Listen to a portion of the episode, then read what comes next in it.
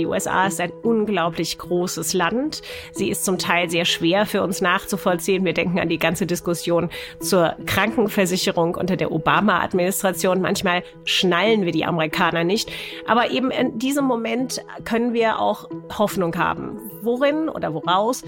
Die Amerikaner wollen miteinander wieder ins Gespräch kommen. Sie wollen sich untereinander organisieren. Ich ziehe zum Beispiel Hoffnung aus der Tatsache, dass Gewerkschaftsmitgliedschaft so hoch ist wie seit Eisenhower nicht mehr.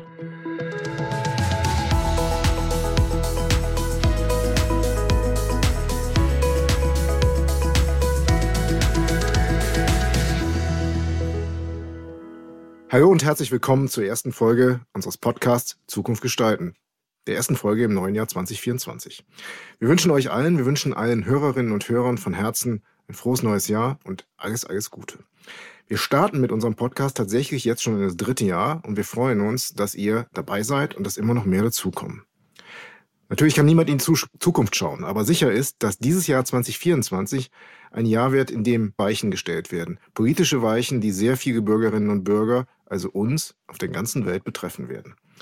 Malva, magst du unser Thema für diese 35. Podcast-Folge etwas konkretisieren? Gerne. Hallo Jochen. Und auch von mir herzlich willkommen, liebe Hörerinnen und Hörer.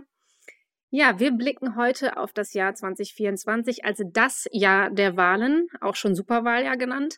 Denn rund 40 Prozent der weltweiten Bevölkerung wird an die Uhren gehen und ihr Kreuzchen machen. Taiwan hat bereits Anfang Januar seinen Präsidenten gewählt und die Regierungspartei im Amt bestätigt. In Deutschland stehen Landtagswahlen an. Die Europawahl findet im Juni statt. Indien wird wählen, Südafrika und sogar Russland. Und, und damit starten wir heute, es geht um die Wahlen in den USA, Biden gegen Trump. Das Duell der alten Männer, über das wir heute sprechen, mit zwei jungen Frauen nämlich mit Irene Brahm. Sie leitet die Bertelsmann Foundation North America und mit Catherine Klöver-Ashbrook, unserer Expertin der Bertelsmann Stiftung für transatlantische Beziehungen. Ihr wart ja schon beide einmal bei uns, also hello again. Immer wieder gern. Hallo aus Berlin. Schön. Hallo auch von mir nochmal an euch beide. Vielen Dank, dass ihr da seid. Irene, die Bertelsmann Foundation liegt ja in Washington an der 16. Straße, also nur ein paar Blocks entfernt vom Weißen Haus. Wenn man die 16. Straße weiter runtergeht, kommt man zum Weißen Haus. Du bist nicht nur räumlich, sondern ja auch seit einigen Jahren inhaltlich mittendrin in der amerikanischen Politik. Erzähl uns ein bisschen was über die Bertelsmann Foundation North America, bitte. Ja, Jochen, das ist richtig. Als Geschäftsführerin der Bertelsmann Foundation hier in Washington, D.C. ist es meine Aufgabe, das transatlantische Bündnis voranzubringen. Dies wollen wir erreichen, indem wir Stakeholder auf beiden Seiten des Atlantiks aufklären und in die Bewältigung kritischer wirtschaftlicher, politischer und sozialer Herausforderungen einbeziehen, vor denen sowohl die USA und Europa stehen. Unser proaktives Engagement erstreckt sich auf eine Vielzahl von Interessengruppen und ein breites Publikum auf beider Seiten der Atlantik. Letztendlich wollen wir ja das Wissen und Engagement einer neuen Generation von Europäern und Amerikanern fördern, die sich für die Stärkung dieser wichtigen Beziehungen einsetzen. Und ihr macht tolle Filme auch. Oder wir machen tolle Filme. Wir machen sehr viele tolle Sachen und einer davon sind Dokumentarfilme, die eigentlich ja. etwas tiefer auf diese Themen eingehen. Ja. Super, danke. die können wir auch in den Shownotes noch verlinken. Ja. Danke, Irene. Ähm, Catherine, du bist räumlich manchmal zumindest, nicht immer, etwas weiter weg, aber eine der gefragtesten Expertinnen, wenn es um die amerikanische Politik aus der Sicht Europas geht. Magst du dich auch kurz vorstellen und das, was die Bertelsmann Stiftung zum Thema macht?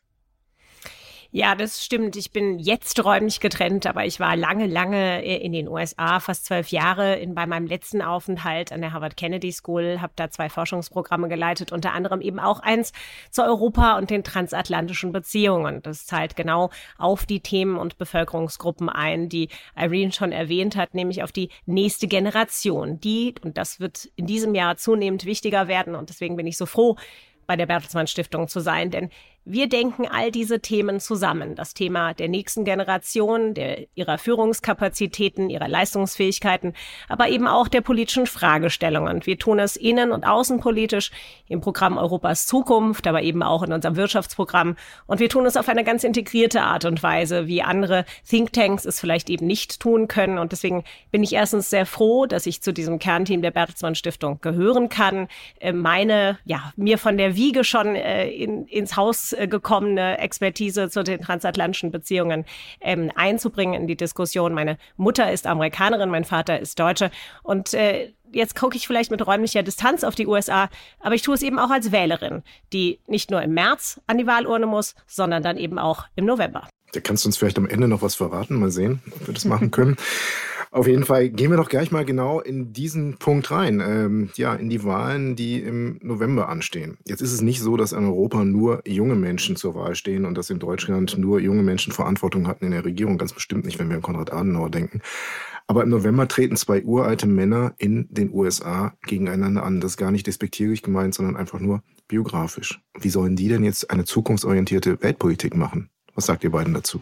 Irene. Ja, Biden ist ja 80 und Trump 77. Äh, und Trump war die älteste Person, die für eine erste Amtszeit gewählt wurde, bis natürlich Biden zum Präsident gewählt wurde.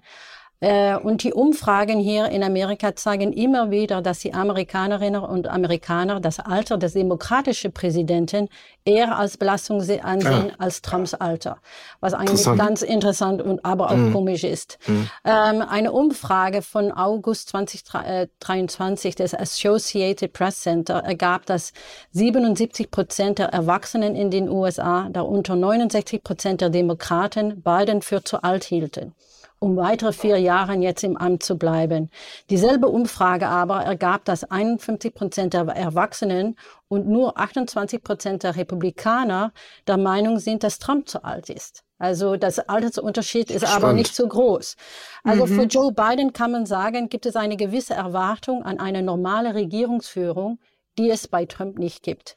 Die Wähler und insbesondere die jüngeren Wähler fragen sich, ob er die politischen Ziele der demokratischen, äh, der Demokraten umsetzen kann. Das ist für, für beide natürlich. Im Gegensatz dazu ist ein großer Teil von Trumps Anhängerschaft bereit, über weitaus bedeutendere Mängel als nur das Alter hinwegzusehen. Ha, immerhin ist er mit mehreren Anklagen konfrontiert, die insgesamt 91 Straftatbeständen umfassen. Ich meine, man kann sich nur an den Kopf fassen, oder? Irgendwie ja. aus unserer Sicht. Es ist echt. Es ist äh, unglaublich, ja.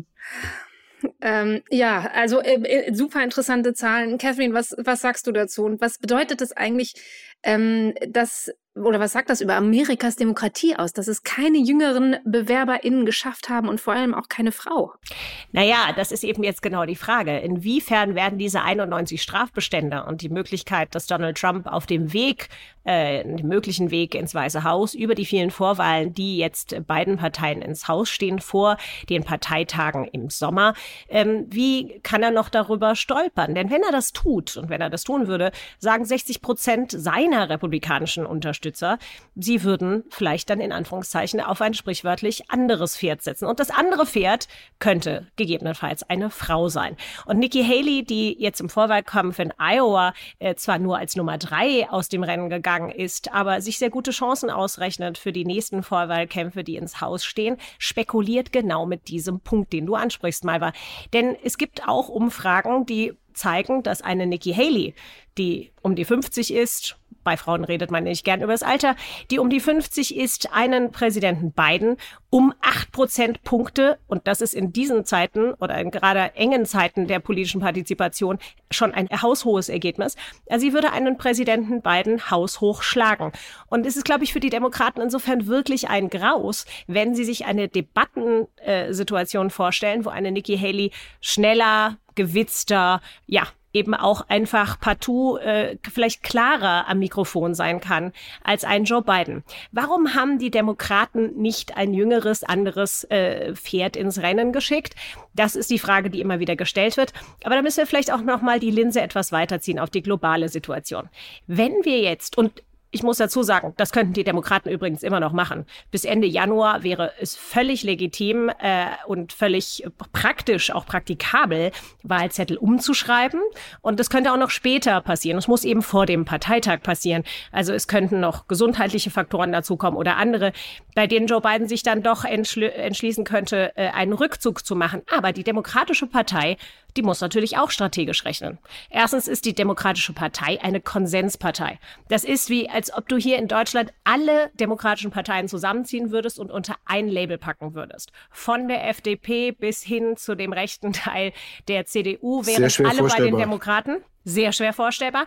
Das ist aber die Koalition, die Joe Biden hat zusammenhalten müssen. Und so ist er Kandidat geworden 2020. Und die Demokraten müssen sich überlegen, wenn jetzt das Signal kommt, das Weiße Haus wäre faktisch vakant, weil Joe Biden sich jetzt schon zurückzieht, ist natürlich inmitten von zwei großen geostrategischen Herausforderungen, Ukraine und jetzt im Nahen Osten, Heute, an dem Tag, an dir, in dem wir sprechen, äh, hat es Rückschläge gegeben, der Iraner auf die Pakistanis, die Pakistanis auf die Iraner. Was kann da noch kommen? Und in dieser Situation einer globalen Volatilität und einer innenpolitischen Volatilität in Amerika von den Demokraten zu signalisieren, hm, die, es gibt eine Vakanz im Weißen Haus von einem alten Mann, wir setzen auf den neuen. Das sind die, das ist die schwierige Gratwanderung strategisch, die sich eine demokratische Partei hat als Frage stellen müssen. Catherine, danke. Jetzt haben wir ja ein erstes Ergebnis eigentlich aus äh, diesen Vorwahlen in Iowa. Und das Ergebnis war relativ klar. Und äh, ja, Irene sitzt ein paar hundert Meter, wie gesagt, heute Morgen hier vom Weißen Haus entfernt. Und wie waren denn die Reaktionen eigentlich in Washington auf diesen ja doch haushohen Sieg von Trump ähm, bei den ersten Vorwahlen? Ja, Jochen, das hängt davon ab, äh, wen man es fragt natürlich. Ja? Und es wird hier gesagt, we Klar. should not reach, uh, read too much into the result of the Iowa Caucus. Ja. Und ich glaube, wir müssen uns zuerst mal daran erinnern, dass nur 14 Prozent der registrierten republikanischen Wähler im weißen und meist ländlichen Iowa am Caucus teilgenommen haben. Und von mhm. diesen 14 Prozent hat nur die Hälfte von, für Trump gestimmt. Also ein Rekordsieg bei einer rekordverdächtig niedrigen Wahlbeteiligung. Das mhm. sehr kalte mhm. Wetter mag natürlich die Wahlbeteiligung in gewissem Maße gedrückt haben. Aber wir, äh, unsere Kollegin Courtney war vor Ort und sie sagte auch, mhm. es hat nicht die gleiche Art von Enthusiasmus gegeben in Iowa, die man beim früheren Kaukasus beobachten konnte. Ich denke also, dass der Iowa Kaukus nicht das ganze Bild widerspiegelt. Und obwohl mhm. Trump ein bemerkenswertes Talent dafür zu haben scheint, seine Skandale zu seinem politischen Vorteil zu nützen mhm. und ein Teil seiner Basis seine strafrechtlichen Vorwürfe als Beweis für politische Verfolgung ansieht, zeigte die beim Iowa Caucus durchgeführte Eingangsbefragung, und Katrin hat es gerade schon erwähnt, mhm. dass 23 Prozent der Bürgerinnen und Bürger, die an den Caucus teilnahmen, glauben, dass sie Donald Trump als ungeeignet für das äh, Amt ansehen würden, wenn er in einem mhm. der 91 Anklagepunkten verurteilt wurde. Also die Zahl ist höher als in einigen früheren Umfragen und das in einem sehr konservativen Bundesstaat wie Iowa.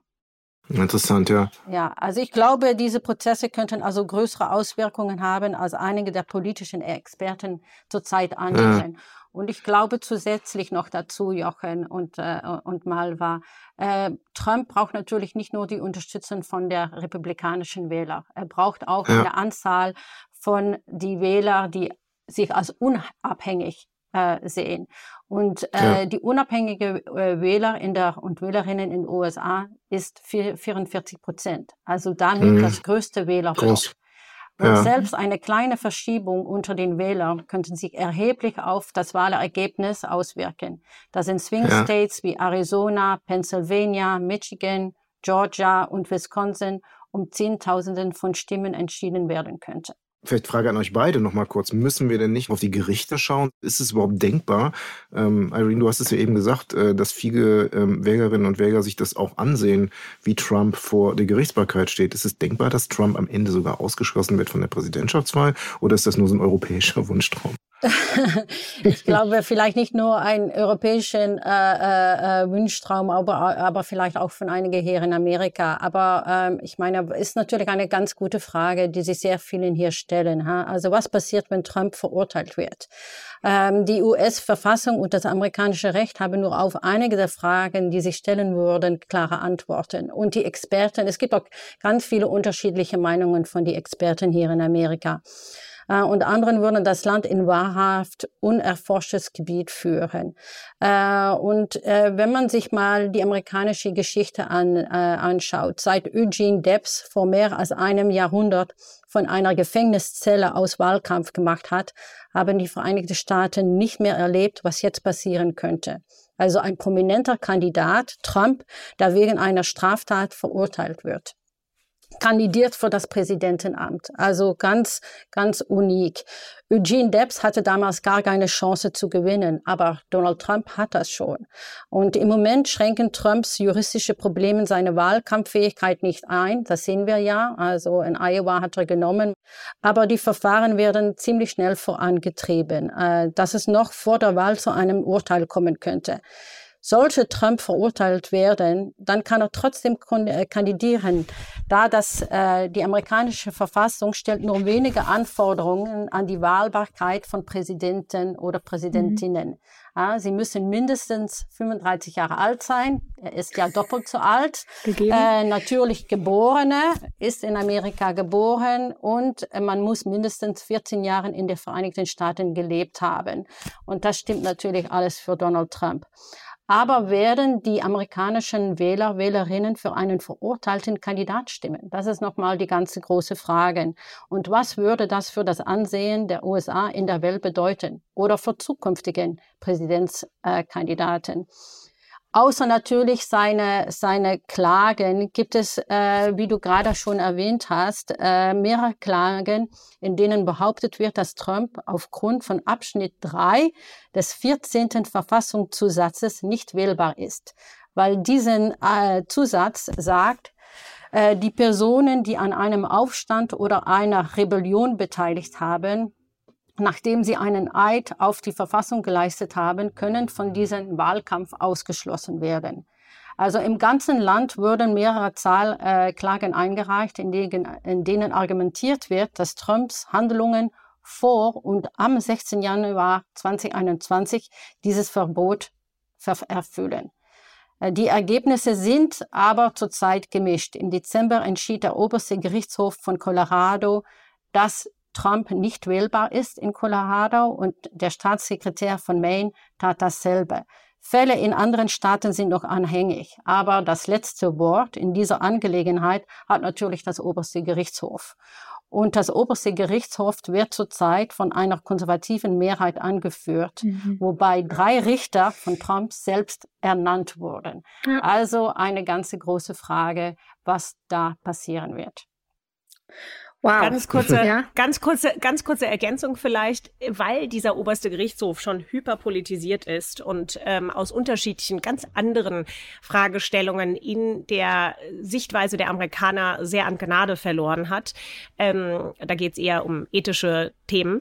Ähm, ist der Punkt der, oder spekulieren meine verfassungstheoretischen Kollegen, dass sich der oberste Gerichtshof, der also Anfang Februar entscheiden muss, wie es weitergeht mit dem Gerichtsspruch aus Colorado, den Irene schon erwähnt hat, äh, sich vermutlich nicht äußern wird und sagen wird, das muss der Wähler entscheiden. Denn sich in eine solch politische Situation hineinzubegeben, würde dann mitunter auch weiter das Rad drehen, das äh, Donald Trump semantisch schon die ganze Zeit bedient, nämlich alle Staatsorgane gehören dem tiefen Staat an, gehören gehören entkernt, gehören weiter umgedreht, gehören weiter ideologisiert. Denn so wie sie aufgestellt sind, sind sie eben nicht belastbar. Also es würde quasi nur noch mehr Vorlage geben oder Öl ins politische Feuer sch äh, schütten, da wo ein oberstes Gerichtshof eben schon einige Probleme hat. Das heißt aber nicht, dass wir nicht gnadenlos in eine Verfassungskrise reinschlittern. Äh, das tun wir, ähm, weil die großen Fragestellungen gerade um den 14. Verfassungszusatz Absatz 3 und das Ulkige, was da übrigens die Kollegen gerade debattieren, ist,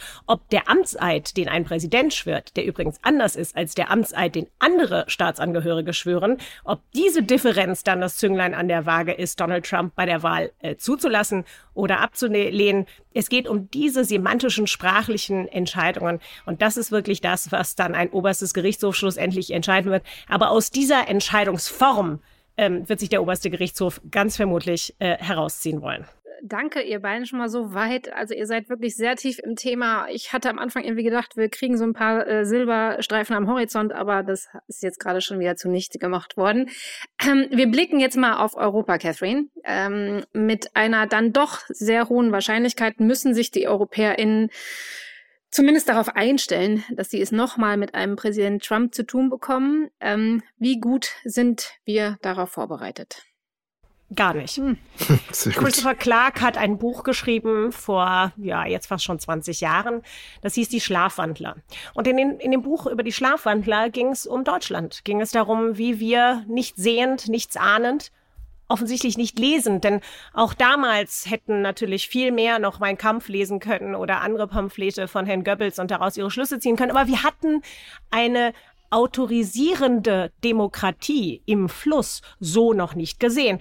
Aber wir haben diese Geschichte. Und jetzt, in diesem Moment, haben wir auch noch was anderes. Denn all die Pläne, die Donald Trump hat und die Pläne, die jetzt auf dem Zettel schon stehen, sind Pläne, die ihm ein konservativer Think Tank als Zusammenschluss von über 20 anderen Organisationen und noch zur Seite gestellt sein eigener, in Anführungszeichen, Think Tank zusammengebastelt haben, die aber ganz generell für eine konservative Machtübernahme stehen. Also das Projekt 2025 der Heritage Foundation, eines Think Tanks in Washington, die damals auch schon für Ronald Reagan die Übernahmepläne geschürt haben. Denn die machen einen grundsätzlichen Punkt. Das letzte Mal war die konservative Bewegung nicht gut vorbereitet und dem wollen sie jetzt entgegenstehen. Also das Erste, worauf sich Europa bei einem konservativen Gewinn, ähm, das könnte wie gesagt auch ein Ron DeSantis sein, vielleicht eine Nikki Haley, wie sich das dann ausgestaltet, welche, äh, was sie denn wirklich machen können, denn einen Kongress gibt's ja immer noch, ähm, der theoretisch einschreiten kann bei der Macht oder die Macht eines Präsidenten beschränken kann.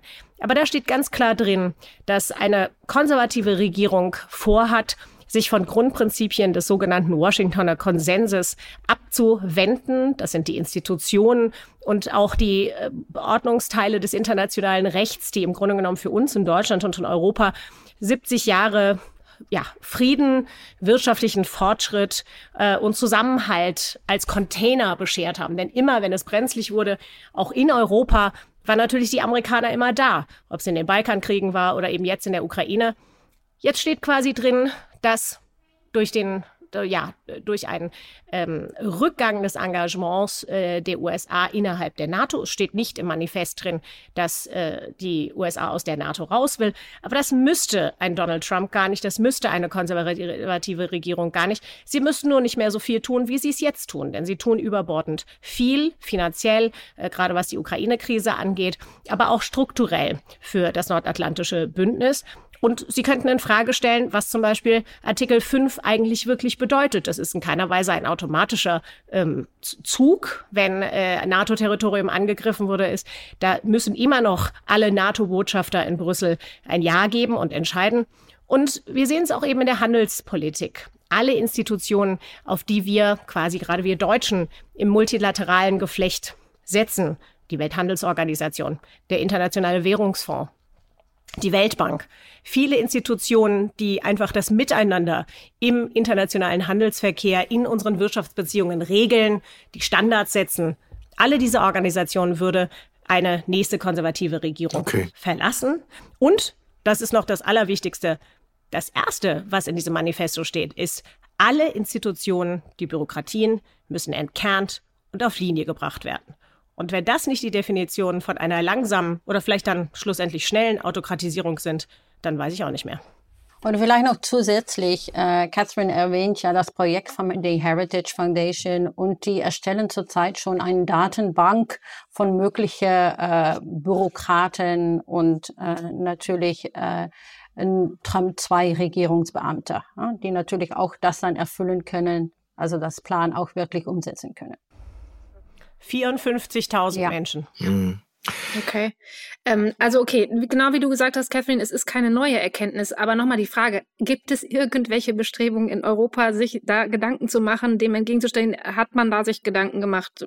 In der Woche, in der wir sprechen, ist es eine wahnsinnige Meinungsseitendichte, die quasi von dem Sockel der Meinungsseiten äh, diverser europäischer Zeitungen schreien oh Gott, hier kommt Trump. Und man fragt sich immer, man kommt im vierten Absatz an und denkt, jetzt kommt der Absatz, in dem steht, wie wir es anders machen.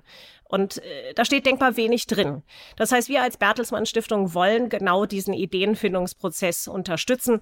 Wir sind in Europa, ja, vielleicht einfach Opfer unserer Selbstgefälligkeit geworden, dass wir nicht in antizipatorischen Gängen denken können. Aber wir wollen zusammen mit Bürokratien, mit Europäern auch darüber nachdenken, wie solche Verhältnisse sich verändern könnten. Ähm, es gibt viel, was die Europäer jetzt noch tun könnten. Das eine und das erste ist, sich zu überlegen, denn wenn es so kommt, wie wir es beschrieben haben, dann wird auch es einen größeren Konflikt geben zwischen den 50 Bundesstaaten und Washington. Das wird vielleicht der größere Konflikt als der Konflikt zwischen äh, dem Kongress und dem Weißen Haus. Und da gibt es dann Möglichkeiten, wiederum Einfluss zu nehmen, europäische Ziele, auch wirtschaftliche Ziele, auch die Interessen europäischer Unternehmen zu schützen, Dinge vorauszuplanen und vorauszusehen. Aber was ganz wichtig sein wird, ist, Europa wird viel mehr für sich selber tun müssen und wird auch über andere strategische Partner viel sequenzierter, viel genauer nachdenken können um die ganz großen Dinge, äh, die jetzt auf Europa zukommen werden, nämlich unter anderem, wenn es zehn Prozent Strafzölle äh, unter, äh, unter dem Deckmäntelchen von nationalen Sicherheitsgedanken äh, gibt, wie wir das bei Stahl und Aluminium hatten, also nur noch hochgeschraubt, wenn ein, ein ganz starker Fokus auf China, ein aggressiver Fokus auf China kommt, auch das steht in den Papieren drin, dann wird die Risking immer schwieriger werden für die Europäer. Und das, was Amerikaner als Reindustrialisierung vorantreiben, alles nach Hause zu holen, das wird die Pike sein dessen, was Donald Trump in seiner Industriepolitik äh, verfolgen wird. Das wird eine Handelsnation, ja, ein Handelszusammenschluss, wenn man so will, in der Europäischen Union ganz stark belasten.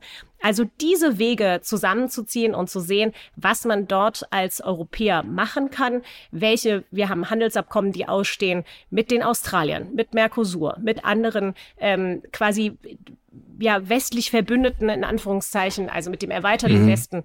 Und diese Bestrebungen nochmal neu zu, äh, neu zu sich anzuschauen, voranzutreiben, wir sind da langsam, langsam geworden aus ganz unterschiedlichen Gründen. Das wären so die Taktiken ja. oder beziehungsweise jetzt die Hebel, die jetzt schnell bedient werden müssten. Das klingt sehr vernünftig, äh, Catherine. Wenn wir jetzt aber die Perspektive nochmal wechseln, du hast eben gesagt, erstens, Europa ist nicht vorbereitet. Zweitens, oh Gott, da kommt Trump könnten, ich meine, Europäer wissen ja so und so meistens am besten, was für die US-Politik richtig ist. Aber wenn wir jetzt mal fragen würden, oh Gott, da bleibt Biden, könnte das für Europa auch ein Problem sein, Irene? Äh, ich glaube, ich, ich glaube, Biden wird natürlich weitermachen. Die nächste, eine nächste Biden-Regierung wird so weitermachen, wie sie zurzeit äh, das auch gemacht haben. Also die transatlantischen Beziehungen sind unglaublich wichtig für die beiden Regierungen. Dass es da natürlich ähm, manchmal andere Interesse oder auch Reibungen gibt, ist ja normal. Also das Thema China wird doch auch etwas anders gesehen von einer beiden Regierung als den Ansatz, den wir in, in Europa haben. Äh, es ist natürlich also eine beiden Regierung, ich glaube dann, und, und Catherine hat es gerade auch mal erwähnt, es gibt natürlich nicht nur, wer im Weißen Haus sitzt. Es geht natürlich auch darum, wer hat die Mehrheit im Kongress. Äh, und ja. das ist natürlich noch eine große Frage. Äh, ich glaube, was wir vielleicht auch nicht vergessen müssen, dass auch in Europa äh, wir vor große Änderungen stehen. Und wir wissen ja gar nicht, wie die Europawahlen ausgehen. Also da kann es ja. natürlich auch eine Änderung geben, was natürlich auch wieder auf diese transatlantische Beziehungen einspiel äh, einspielen wird. Und ich glaube noch eins dazu. Wir haben ja gesehen, schon in der Präsidentschaft 2016 von Donald Trump, das, was versucht worden ist, ist international ein neues Bündnis von möglichen autoritären Staaten zu bilden. Ähm, Viktor Orban ist äh, der beste politische Freund von Donald Trump in Europa, ähm, aber wir haben eine Wahl in Frankreich, die uns ins Haus steht. Da schneidet gerade in Umfragen ähm, Frau Le Pen sehr, sehr gut ab im Vergleich zu dem, was auf der demokratischen Seite vielleicht kommen könnte. Es geht, äh, in der Slowakei haben wir eine Wahlausgang gesehen, der einen Rechtsruck mit sich brachte eine Spaltung auch, was die Ukraine-Hilfe angeht, was Solidarität für große konf globale Konflikte angeht, die haben wir jetzt schon. Und wenn ein Trump nicht nur mit einer taktischen Art ankommt, sondern zunehmend mit einer strategischen Sichtweise, autoritäre Regime untereinander zu vernetzen, zu verknüpfen, Erfahrungen auszutauschen, das quasi zu amplifizieren, was in den vier Jahren und darüber hinaus äh, aus dem Lager Trump schon kam, dann haben wir wirklich auch wirkliche Probleme als Demokraten ich meine das jetzt nicht im Sinne der Partei, sondern als demokratische Akteure äh, dagegen zu halten. Und wie gesagt, wir haben die Landtagswahlen eingangs erwähnt, wir haben die Europawahl erwähnt. Ähm, und wir sehen heutzutage oder in diesen Tagen, wie viel Deutsche auf die Straße gehen, wenn es um die Frage äh, des eines möglichen AfD-Verbots äh, äh, geht und überhaupt sich Fragen stellen darüber, ob die AfD in unserer Parteienlandschaft noch Raum einnehmen kann. Das sind alles ganz wichtige Signale, dass das, was in den USA sich seit geraumer Zeit abspielt, auch ein ganzes Umdenken in der Struktur nochmal der Republikanischen Partei von unten herauf, dass das ganz, ganz, ganz gefährliche Bewegungen sind und dass es jetzt gilt, diesem in jeder Art und Weise Einhalt zu gebieten und sich auf die Werte ja. und auf die hm. Funktionalität der Demokratie zu besinnen. Darf, darf ich da mal ganz kurz einhaken, Catherine? Du, ich meine, du sitzt jetzt in Berlin und ähm, wir reden darüber, was in den letzten Tagen passiert ist, wie sich auch die Tektonik in Deutschland ändert. Hast du Angst oder sorgst du dich manchmal vor einer Art Trumpismus in Deutschland?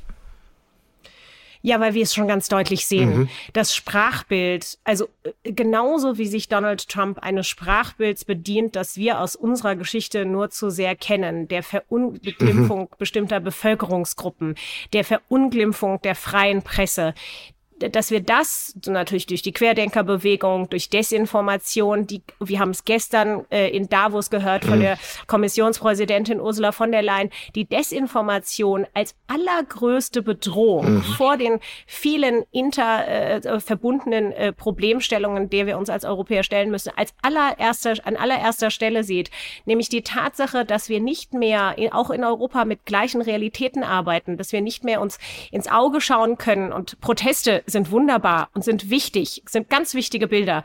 Aber wie mein Kollege, der Politologe Wolfgang Schröder gestern nochmal betonte, das verändert nicht unbedingt eine Wahlentscheidung eines AfD-Wählers an der Wahlurne. Mhm. Das heißt, es kommen jetzt viel kompliziertere Fragen auf uns zu, gerade in Deutschland, der wir ich gehöre genau zu dieser Generation, ähm, die quasi darauf hingewiesen wurden von ihren Eltern, die im Krieg geboren wurden, wir müssen eine gute Diagnose hinbekommen. Wenn das wiederkommt, dann sehen wir das und dann wissen wir, wie wir handeln. Und wie sich herausstellt, wissen wir wirklich nicht, wie wir handeln und wie wir diese Welle zurückgedrängt bekommen. Also ich sehe gerade eine ganz starke Eigenverantwortung, Individualverantwortung. Mir gibt Hoffnung, was die Menschen sagen, die jetzt protestieren und in Deutschlands Straßen äh, ihre Sorge, ihren Sorgen äh, Luft machen.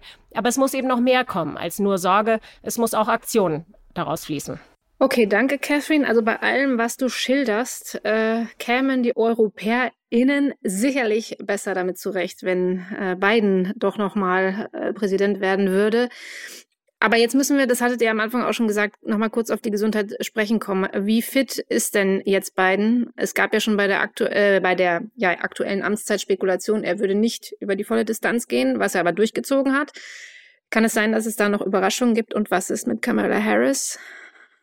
Ja, das ist die große Frage, glaube ich. Ähm, in keinem, äh, ich werde nie so oft nach Kamala Harris gefragt wie in Deutschland, wenn ich in Europa unterwegs bin. Deutschland ist besonders fasziniert von dieser Vizepräsidentin, die aber über die letzten zwei, zweieinhalb, fast drei Jahre äh, etwas lahmgelegt worden ist von dem Weißen Haus, etwas mundtot gemacht worden ist, sehr, sehr stark äh, ans Skript gebunden wird, so wie wir sie im letzten Jahr an der Münch, auf der Münchner Sicherheitskonferenz erlebt haben. Nur das sagen darf, was auf dem Zettel steht.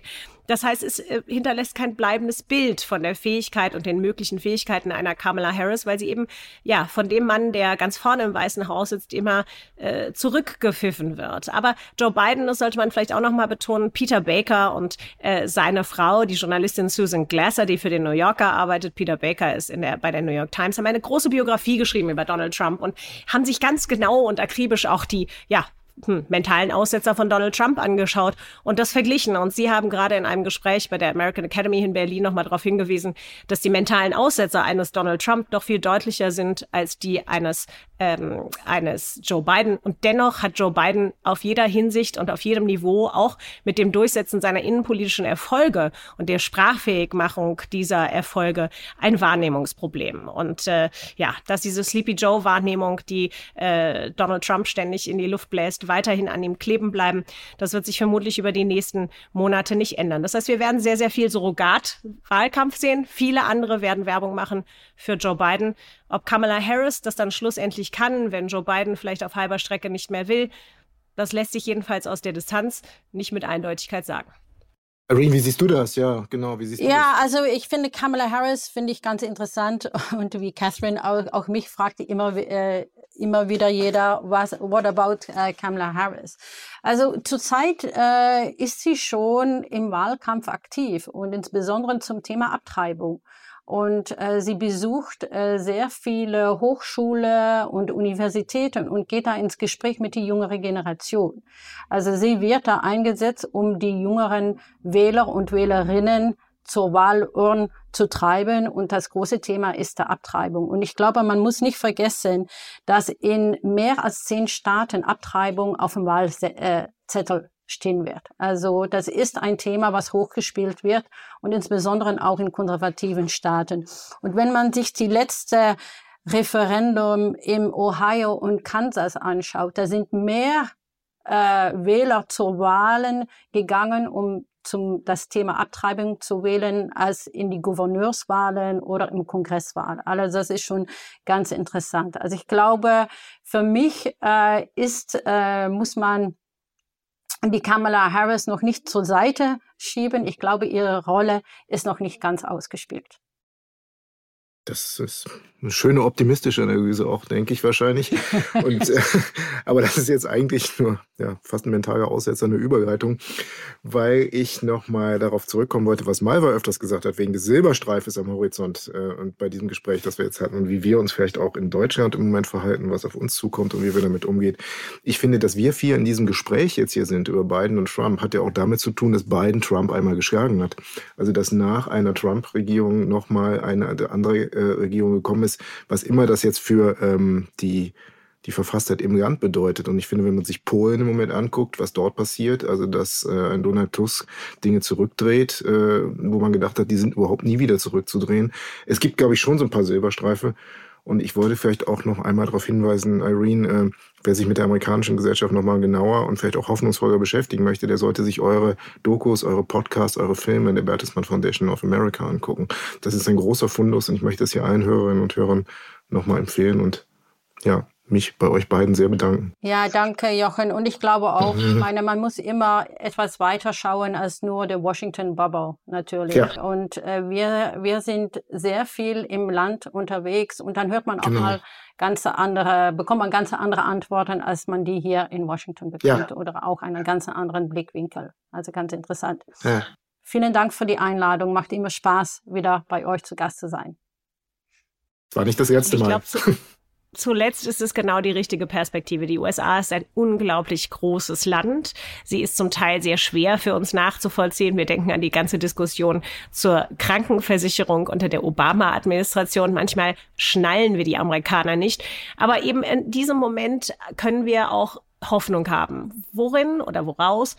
Die Amerikaner wollen miteinander wieder ins Gespräch kommen. Sie wollen sich untereinander organisieren. Ich ziehe zum Beispiel Hoffnung aus der Tatsache, dass Gewerkschaftsmitgliedschaft so hoch ist wie seit Eisenhower nicht mehr. Okay ja, dass Leute verstanden haben, dass in einer Schere, die aufgeht, wenn es um äh, unterschiedliche Wohlstandsgefälle geht, dass man dafür aufstehen muss, dass man sich engagieren muss für solche Fragen, äh, dass große sozialpolitische Fragen jetzt quasi neu entschieden werden, wie eben genau diese Abtreibungsfrage oder die Klimafrage oder eben auch äh, die Gerechtigkeit zwischen den Geschlechtern, aber eben auch der Hautfarben. Und wir haben eine demografische Entwicklung in den USA, die dazu führt, dass wir in kürzester Zeit gerade unter den jungen Menschen eine Minderheitenmehrheit haben wird. Und das ist doch immer wieder spannend, sich auf die amerikanische Demokratie, auf das System einzulassen, zu schauen, wie funktioniert es wirklich, auch dann nochmal näher hinzuschauen. Und ich bin eben auch sehr glücklich, dass wir eine so starke Repräsentanz wie die BFNA in Washington haben, die ins Land geht. Und ich würde allen, die sich wirklich interessieren für Amerika und für das, was Leute umtreibt, was ihnen Sorgen macht, äh, genau, einfach mal dahin zu fahren, mhm. wo die Schuhe richtig drücken. In den Süden, in die mittleren Staaten nach South Dakota, wo sonst keiner hinkommt, und sich da mal umzuschauen. Denn auch da gibt's immer wieder schöne und gute und menschliche Geschichten, die Amerika für uns, glaube ich, immer gewinnbringend machen. Schön. Das passt ja perfekt, weil wer dann nicht schafft zu reisen, kann sich die Filme angucken von der BFNA. Das ist super. Entweder das eine oder andere. Herzlichen Dank an euch beide auch von mir. Ich glaube, ihr habt wirklich genau das gemacht. Ihr habt heute andere Einblicke gegeben als die, die man sowieso, von denen man sowieso immer schon hört und liest. Und ihr habt den Auftakt gemacht bei uns im Podcast für dieses schicksalhafte Jahr der Wahlen 2024. Also an Spannung wird es nicht mangeln in den kommenden Monaten. Und damit kommen wir noch zur nächsten Podcast-Folge, die dann Ende Februar erscheinen wird. Dann geht es um Freiwilligendienste, eine sehr wichtige Institution in unserer Gesellschaft. Wir sprechen über das Für und Wider des Freiwilligendienstes und auch über die Stimmen, die einen Pflichtdienst fordern. Freut euch auf eine interessante Diskussion und wieder sehr tolle Gäste. Und in der Zwischenzeit freuen wir uns natürlich immer. Schreibt uns gerne unter podcast.bertelsmann-stiftung.de oder hinterlasst einen Kommentar. Abonniert uns gerne, aktiviert die Glocke, folgt uns, alles was ihr könnt. Wir freuen uns. Tschüss und bis zum nächsten Mal. Ja, danke euch beiden nochmal. Tschüss.